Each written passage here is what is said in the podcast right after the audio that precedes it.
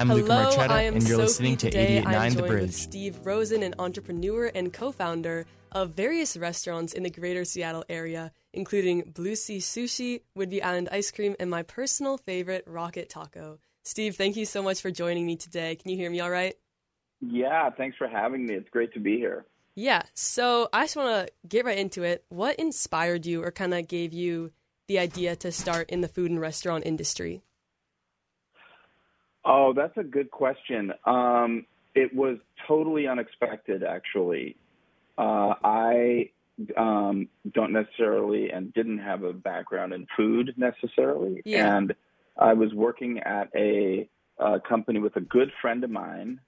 And uh, every day for lunch, we would go down and eat at a conveyor belt sushi restaurant.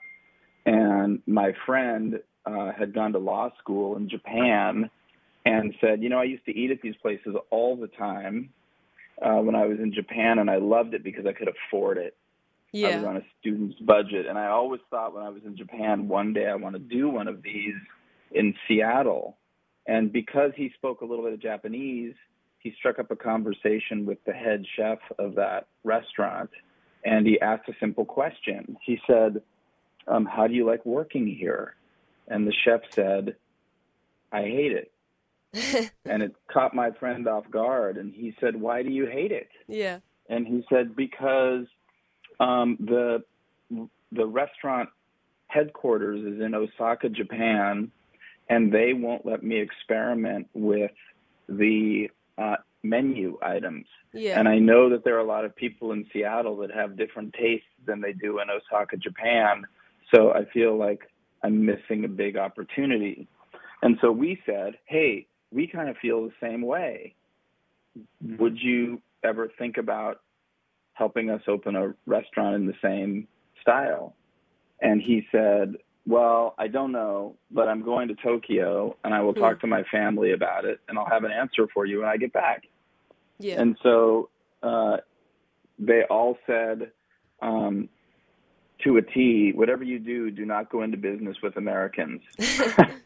and so on the plane ride home, he was planning on saying no to us.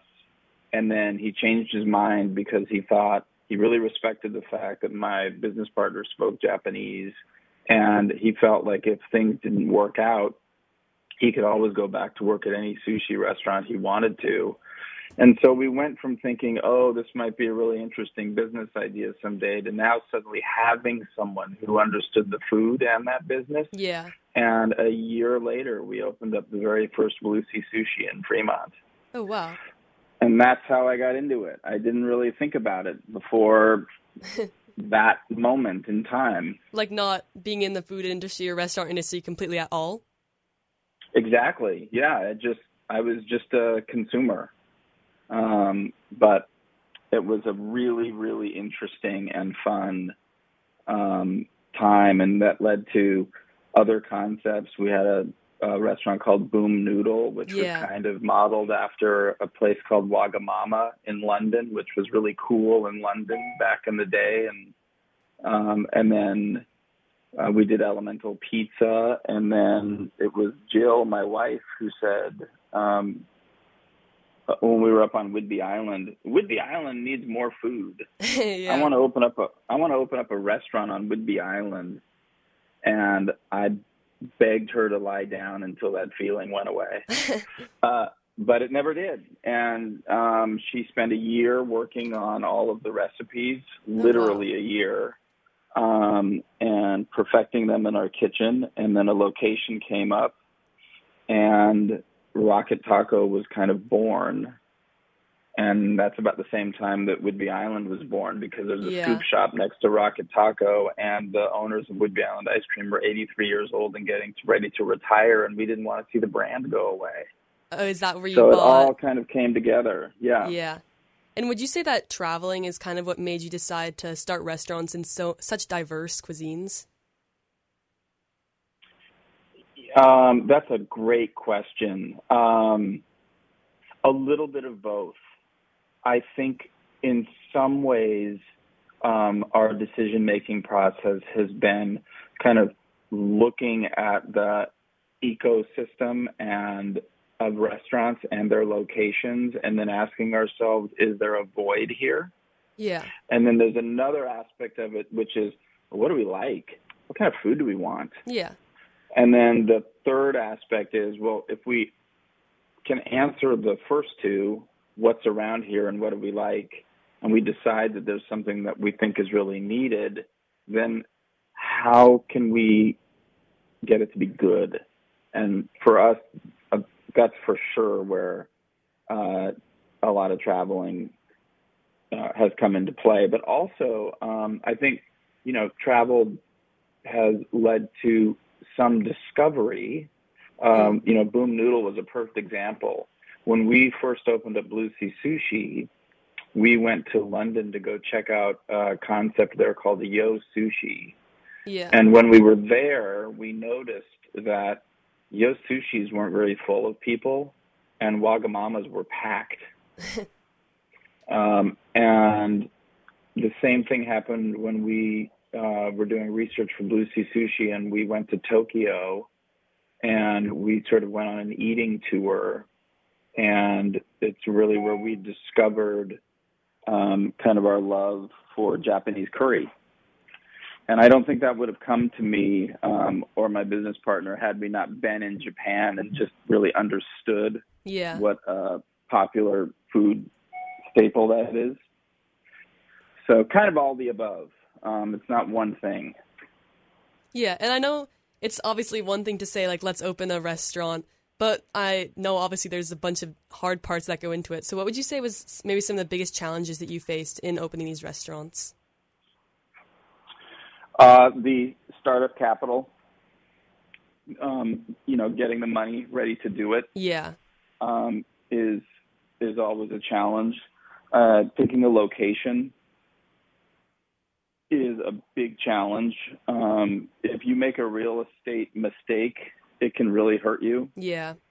Um, and then once you sort of have the money, I think making the decisions you make around the environment um, can be really terrorizing. Yeah. Because, you know, we live, I think, in a time where people do sort of think holistically. So, one, the food needs to be good, and the environment needs to feel right. And by feel right, I don't mean fancy. It just needs to feel right for what the brand is. So you could have a you could have a taco truck or a hole in the wall place, but it needs to feel right. So I think kind of you know, you're really ending up combining a lot of different disciplines when you go to open a restaurant because the food is one aspect, the design of the place is another aspect.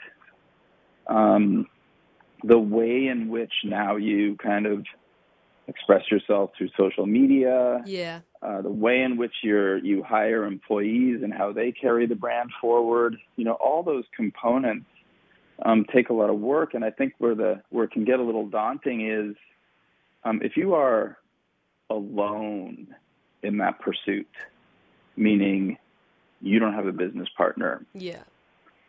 it's a lot to take on um, because you can't divide up the work. So, you know, for me, I've always enjoyed having a business partner there, even if it means that at the end of the day, we're not we're splitting up the profits. The comfort of having a team, um, kind of putting together a vision and executing on it, uh, is way more exciting to me than being this kind of you know sole proprietor where I have to do everything from fix broken pipes to writing all the bills to creating new specials to doing the social media, doing the build out. It's just it's a lot. And do you think that it's a good idea to go into business like with a friend or if it's better to just find someone completely new who has like all the qualities you're looking for? I've never gone into a business with someone who isn't a friend. So um, I think that there are probably plenty of cases where people have been successful. Uh, but I do, what I recommend is when going into business with anybody, um, and it sounds kind of cheesy, but I think going to um, lunch or finding a whiteboard and really writing down a um, kind of values analysis between the two of you hmm. or three of you is a really valuable exercise because we all have our biases of what's important to us. For example, like my business partner, his bias was always around the numbers. Yeah. And my bias was around design, branding, marketing. And those two mindsets don't always converge in the same place. But because we know um, the way each of us sort of approaches life and approaches a business problem, it was nice to know that it was not a surprise to find that out down the road. So it's that's a very that question is a very good one because it's a super personal one, and in yeah. some ways it's a little bit of an instinct one, which is you know you kind of know when you know if someone is a good fit with you, and uh, you got to just make sure that if there are um, red flags or warning signs yeah. that you don't that you don't ignore them just because you're excited to get going. Yeah. And I know in a previous interview you did mention that you didn't want to expand Rocket Taco more than just Whidbey Island or Seattle. But would you consider seeing its success? Would you consider maybe growing it outside of Washington or greater than that? I don't think so. I, I think um, I think it's a really good concept because it can grow, because it can go into a lot of different footprints, and the food travels well. Um, but um, I think growing outside of a region becomes a lifestyle choice. Yeah. Who's going to get on the plane to go check on it? And what does that cost? And if something goes wrong, who's going to be there to um, solve the problem? those are really not casual issues. And there's something about there. Here's one thing that a lot of people will tell you that um, it is um, much harder to open up three restaurants hmm. than it is to open up 10. But in order to open up 10 restaurants, you need infrastructure, you need staff. Yeah. You need a director of operations, a director of marketing, an HR person, right? You need a COO or an accountant because in the the restaurant business only scales through people. And if you look at your typical restaurants and the part-time employees that it takes, a typical restaurant could have up to 30 part-time employees. So in three or four restaurants, you're over a hundred people that you're managing. Yeah. And you can't do that um, very well uh, at scale unless you really put a lot into the corporate infrastructure behind it. And that's a choice to make. And I think right now, um, that's not the direction that we really. We would rather just keep on kind of continuously improving what we have, um, and not worry about the headaches of growth in that way. Okay, and then uh, to sort of wrap things up, do you have any advice for people who are looking to go into the food industry or restaurant industry who haven't ha- don't have their foot in the door or anything, or just trying to kind of find their way? Uh, and do you mean from the standpoint of like owning a restaurant? Yeah, from the standpoint of just trying to, yeah, find their way in the food industry, maybe start a restaurant or become a chef or something of that sort. Yes, I do. I love that question. I, I think everybody should consider the following. Um, uh, there was a he, he was a he actually married Jill and I. He was a screenwriter named Stewart Stern, and he hmm. wrote the movie Rebel Without a Cause. Oh, wow. Very famous, iconic movie. And he said once, if you cannot not write, you're a writer.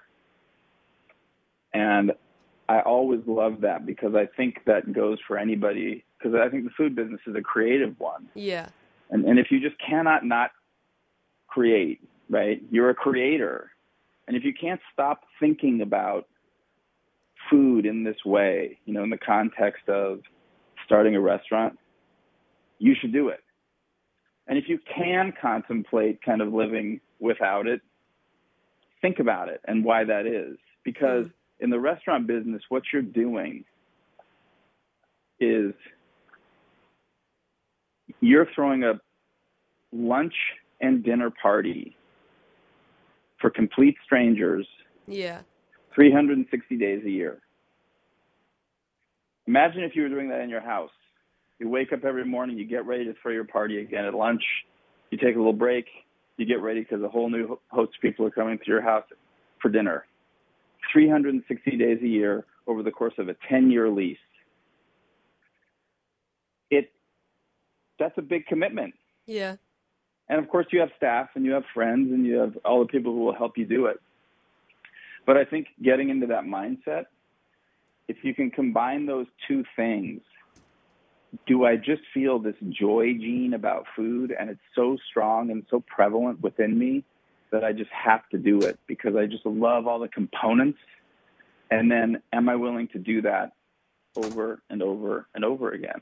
Yeah. And if and if the answer sort of leans you towards yes, do it. But overall, I think the best thing anybody can do uh, at some point in their life is work in a restaurant. It touches on every skill, no matter where it is you end up. I guess I never really thought of it that way too. With that, the whole like um, just seeing yourself in that and seeing that idea. But maybe I should start too. but thank you so much for joining me today, Steve.